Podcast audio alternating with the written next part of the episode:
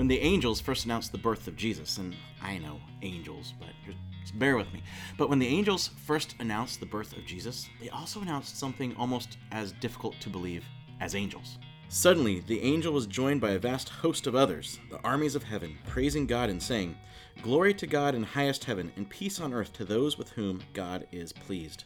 Peace on earth? I mean, it's 2,000 years later, and we look around and we don't see a lot of peace on earth. But what if this peace is more than just maybe some empty promise to keep us happy during the holidays? What if true, real peace is actually attainable and is closer than we might actually think? It is. When we discover the peace of Jesus, we discover peace with our entire story. So, let's talk about it together.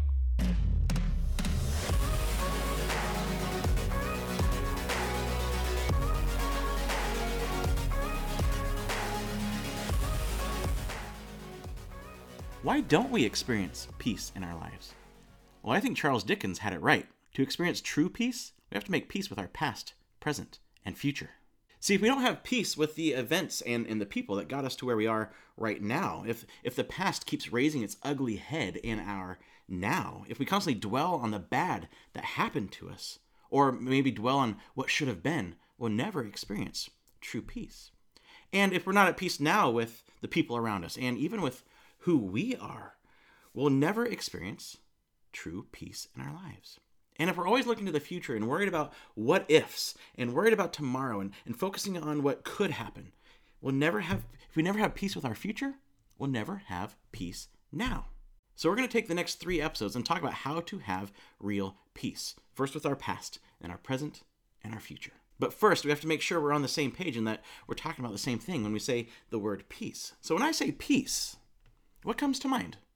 Maybe the absence of war, the absence of conflict, the absence of, of struggle and arguing. We usually see peace as the absence of something negative in our lives. We say, you know, if only this situation or or this person or this problem would go away, then I would finally have peace. But think about it.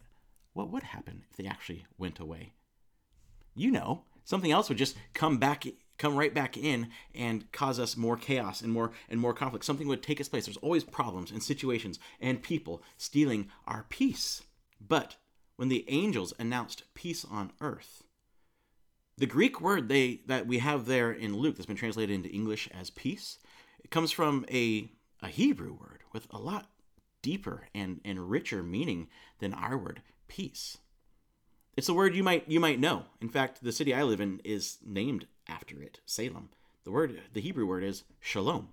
Shalom and its Greek equivalent that is translated as peace in our English Bibles means so much more. It's it's it's deeper than the absence of something negative, of the absence of war or conflict or arguing.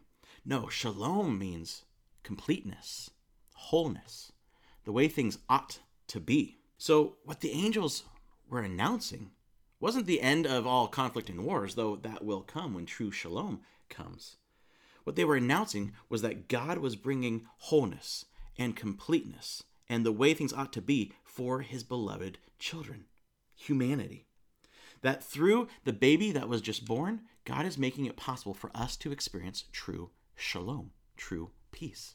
The peace of God isn't the absence of something, it's the wholeness of his people. But when we think about our past, it's difficult to see how we can experience this shalom and this peace because like our past has already happened. There's there's things we've done, the hurts we've caused others, the hurts we've caused ourselves, the hurts that's been done to us, the the missed opportunities that if only I just would have that the things that could have been that that now aren't.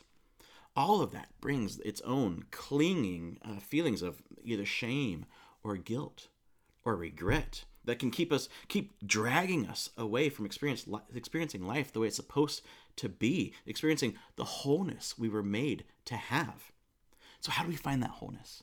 How do we find that completeness? How do we find real shalom and peace in our lives? Well the answer is actually found in what we the second letter we have from the apostle paul that he wrote to a group of jesus followers in the ancient big city of, of corinth and most of the people in that community were, were Gentiles who had grown up in this large Roman city and, and the culture and the lifestyle that, that, that came with that, meaning like idol worship, often including like temple prostitution, uh, and they grew up in it's an honor shame society, meaning like what you do either will honor the family or shame the family. So there's some huge family expectations. Have you ever experienced family expectations? Uh, they lived in a culture where might makes right, and so if you had the power, if you had the money or the social standing, you could do whatever you wanted to anyone without really consequences, as long as they were lower than you. And most people were lower than uh, like women and, and children and slaves, basically no rights. So there's a lot of like past hurts going on in this community, a lot of abuse. And living in that time and culture, there must have been a lot of, you know, ghosts of Christmas past that they had to deal with. But in this letter, Paul shows a remarkable truth and, and a path forward for us in having true peace and shalom with our past. And whether your past haunts you because of something you've done or something that's been done to you, or whether there's opportunities that you feel you've missed, or maybe it's, it you know, for most of us, it's all of the above. We'll discover an invitation to everyone, no matter who you are, what you've done, what's been done to you, no matter what your past is, and whether you consider yourself religious or not. Anyone who belongs to Christ has become a new person. The old life is gone, a new life has begun. Jesus invites us to become something other than our past. See, what we what you did doesn't have to be who you are. What was done to you doesn't have to be who you are. What you didn't do doesn't have to be who you are. What you could have been, what, what you could have done, doesn't have to haunt you anymore. With Jesus, the old is gone and the new is here. You don't have to be the person that's chained to that past anymore. The weight and the load that you've been carrying can be cut off, and you can be free to breathe and stand and dance and run and jump. Our past no longer has any power to create the chaos and the disorder and the turmoil in us because we are fundamentally remade. If anyone belongs to Jesus, he takes who they are and the, the broken pieces and all the junk that we've collected in our hearts throughout the years, and we are fundamentally remade he shapes and mold, molds us into who we were created to be in the first place. Other translations use say uh, new, we're new creations. We're made new, a, a whole new, complete person who can experience real peace and real shalom. Through Jesus, we can be more us than we've ever been. I know, like that sounds great, you know, like, oh, Jesus will make everything better. But how does that actually happen? How does that work? I mean, you're smart. You know you need more than just, you know, some some happy platitudes coming from me. You know you need more than positive thinking and, and motivational posters and, and TED Talks and podcasts. Like we need more than just telling ourselves over and over that, well, my past doesn't define me. We can't just declare it, right? We can't just like declare bankruptcy and it automatically happens. We can't just declare our past doesn't control us and it automatically happens. And and just saying I believe in God, that doesn't help with our past either. None of it actually changes our past or, or takes away the memories and the regrets and the pain. What we need is something we can't give ourselves. And all of this is a gift from God who brought us back to himself through Christ. And God has given us this task of reconciling people to him. Paul's talking about his role in being an apostle, bringing people back to God. But he says all of this is a gift from God. And see, this is the difference between anything else maybe you've tried to do to make peace with your past. This is the difference between that and what Jesus offers. What Jesus offers is becoming new. See, experiencing real peace is a gift from God. We can't earn our way to it by trying to do enough good and putting enough good out into the world to, to balance out the bad that we've put out in the world. We can't discover it by by studying hard and meditating more and and listening to more spiritual podcasts or reading more spiritual books. It's not we can't even catch it by uh, getting more church and more religion. See, we don't have to clean ourselves up. We don't have to make ourselves worthy to receive it. It is a gift from God that we just have to accept. We don't have to do anything different to become new. But once we are new, we are different. And then what we do is now different. So, what is this gift? What is it? So, we, we, we can't give it ourselves. It's a gift, but what is it? What has the power to break the chains of our past? Forgiveness. For God was in Christ, reconciling the world to himself, no longer counting people's sins against them. And he gave us this wonderful message of reconciliation. So we are Christ's ambassadors. God is making his appeal through us. We speak for Christ when we plead, Come back to God. For God made Christ, who never sinned, to be the offering for our sin, so that we could be made right with God through Christ. In Jesus, God was reconciling his children to himself, restoring our relationship with him that we have broken in so many ways.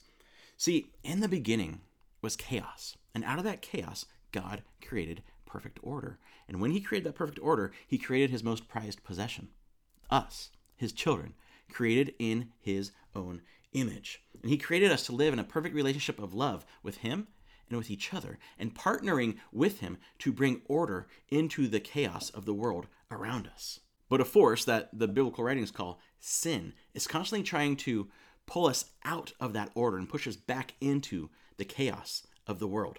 And throughout our lives, we repeatedly give in to the chaos by breaking God's law of love, of, of hurting each other, and therefore hurting God because we are his, his kids. We are hurting God's children. And we put what we want in front of the person right in front of us.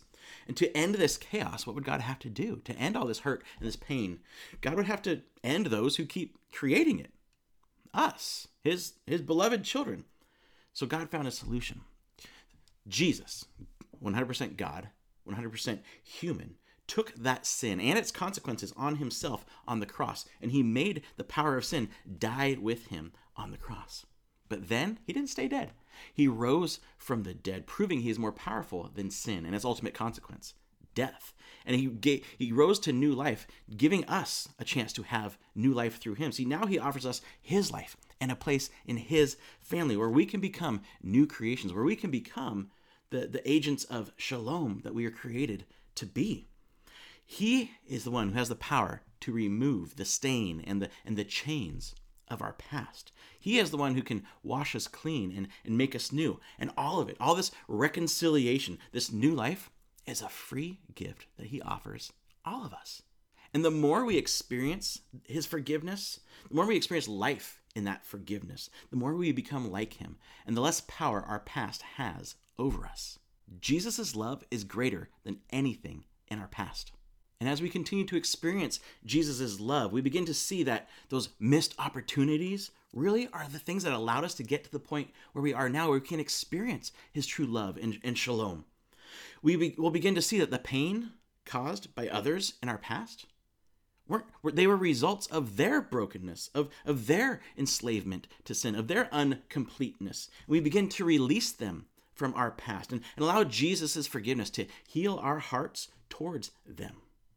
And now I know, and probably have to pause here. I know that it might seem easy for me just to just to say these things like, "Oh yeah, forgiveness, you know, will help heal your past." Because I know some of you watching this, some of you listening to this, have suffered truly deep pain. You've experienced pain that I can't imagine through no fault of your own.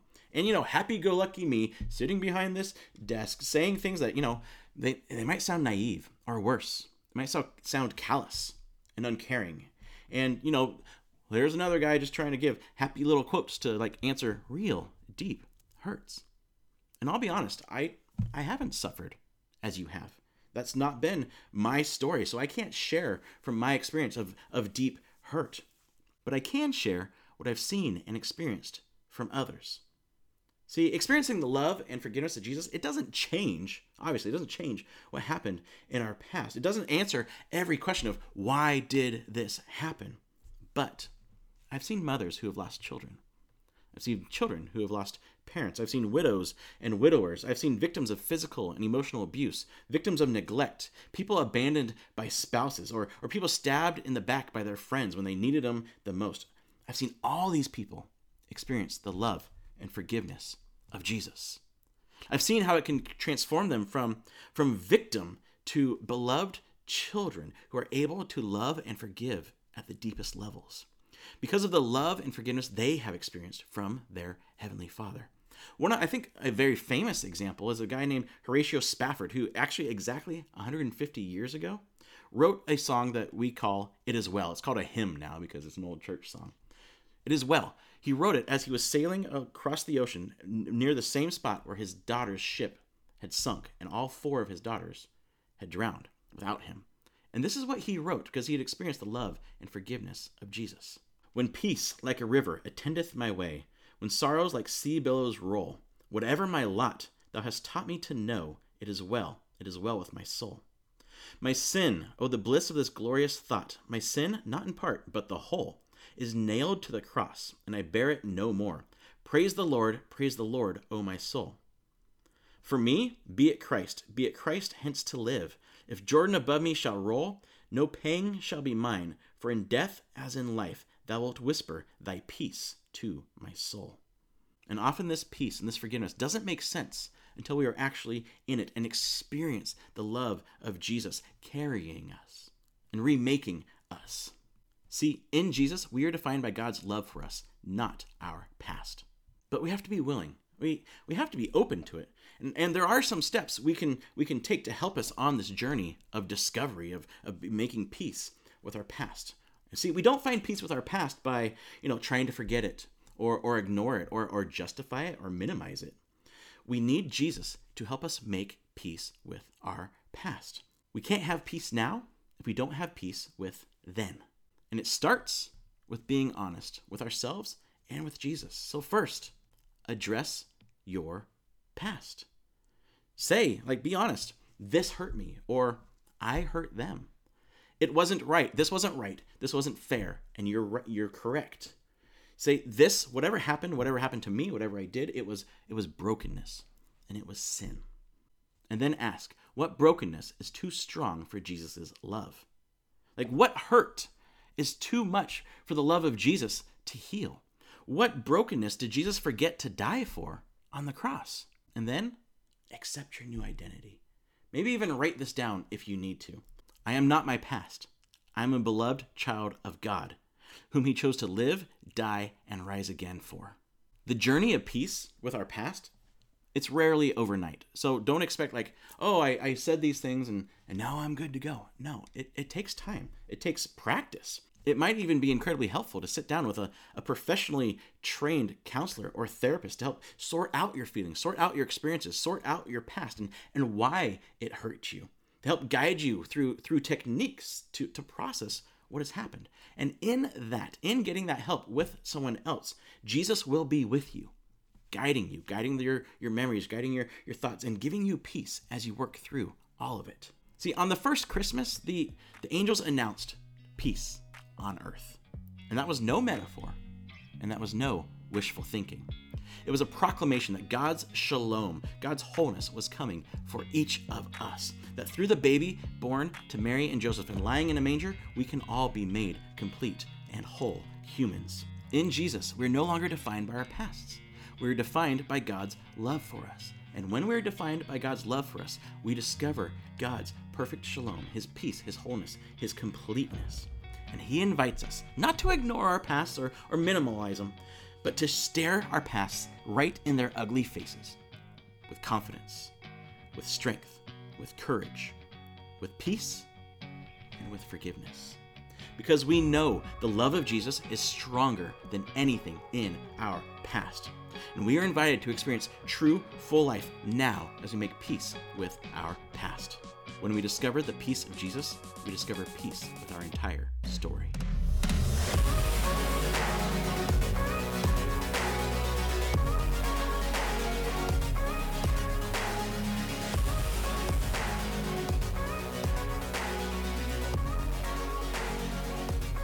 Thanks for watching this week's content put out by Cross Creek Community Church. Uh, thanks for joining us on this journey through Mark, the story of Jesus. Uh, there'll be lots of content for you available online, YouTube, and the podcast. But also don't forget, we meet in person on Sundays at 4.30 in South Salem at 525 Idlewood Drive. So find out more on our website, yourcrosscreek.com. And we're just really glad to see you here online. Uh, send us your information via the welcome form, say hello, uh, request a Bible, request prayer, or join a small group. Uh, it's all online there for you. And we'll see you next week.